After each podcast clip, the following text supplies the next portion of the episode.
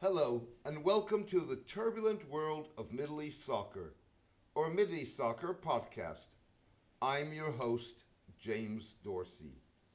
A decade of anti government protests in the Arab world have thrown popular trust in the military into the garbage bin and undermined the military's position as one of the most trusted institutions.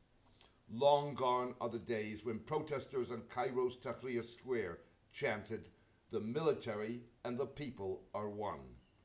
In 2011, it was the barriers of fear that protesters broke.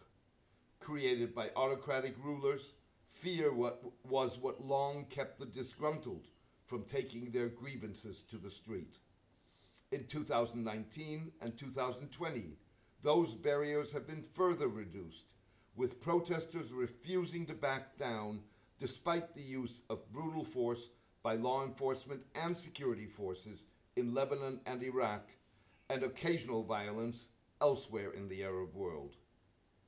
Changed popular perceptions of the military are the result.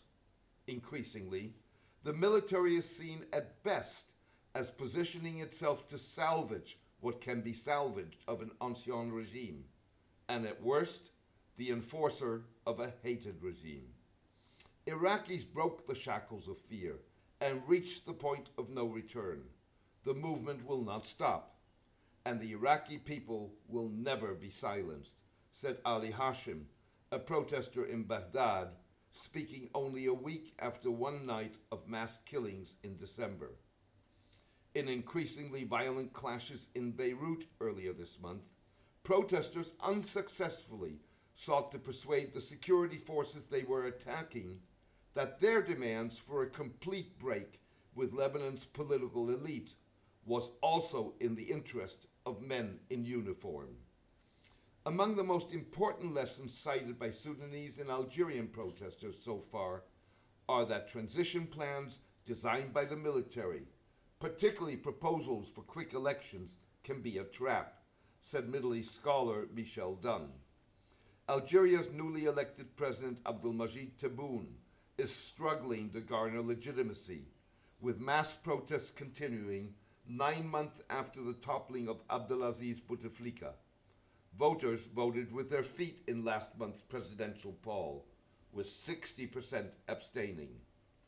Algeria was railroaded into the election by its powerful military in a bid to outflank protesters by holding the poll before they had an opportunity to prepare for it a crucial nail was driven into the coffin of the notion of a unity of purpose between protesters and armed forces with the 2013 military coup in Egypt that produced one of the Arab world's most repressive regimes under General turned President Abdel Fattah al Sisi.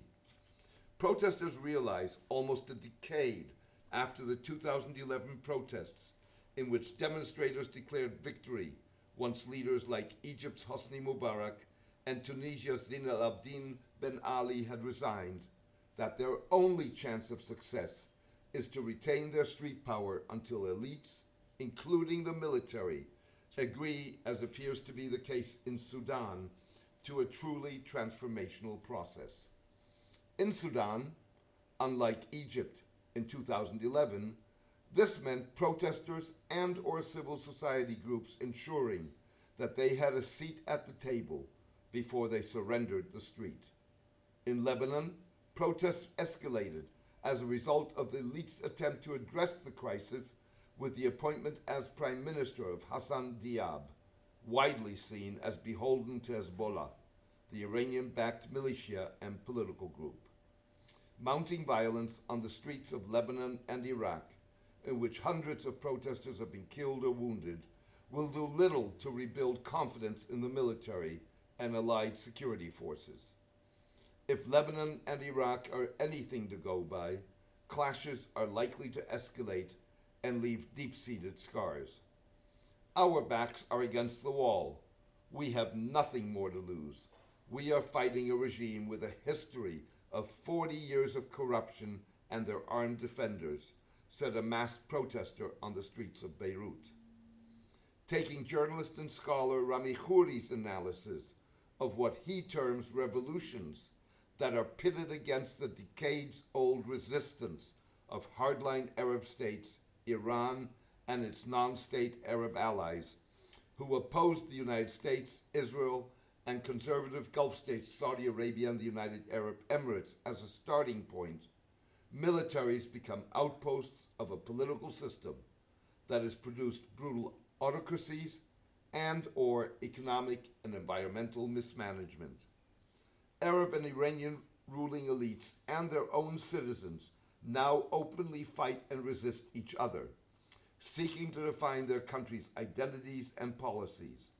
This is probably the most consequential ideological battle in the Middle East since its state system was established a century ago, Mr. Khouri said. It's an epic battle that has turned the once revered military into yet another institution that finds itself on the wrong side of history. While Arab protesters have made clear on the streets of Khartoum, Algiers, Beirut, and Baghdad, Iranian students demanded the departure and demise of the Revolutionary Guards in anti government demonstrations prior to and after the recent killing of Iranian General Qasem Soleimani. The only way out of our current predicament is the simultaneous rejection of both domestic despotism and imperial arrogance.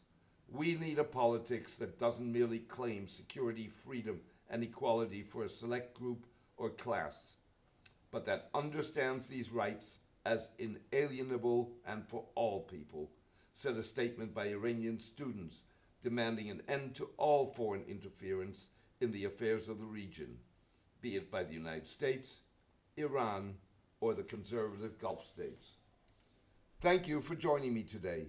I hope you enjoyed the podcast.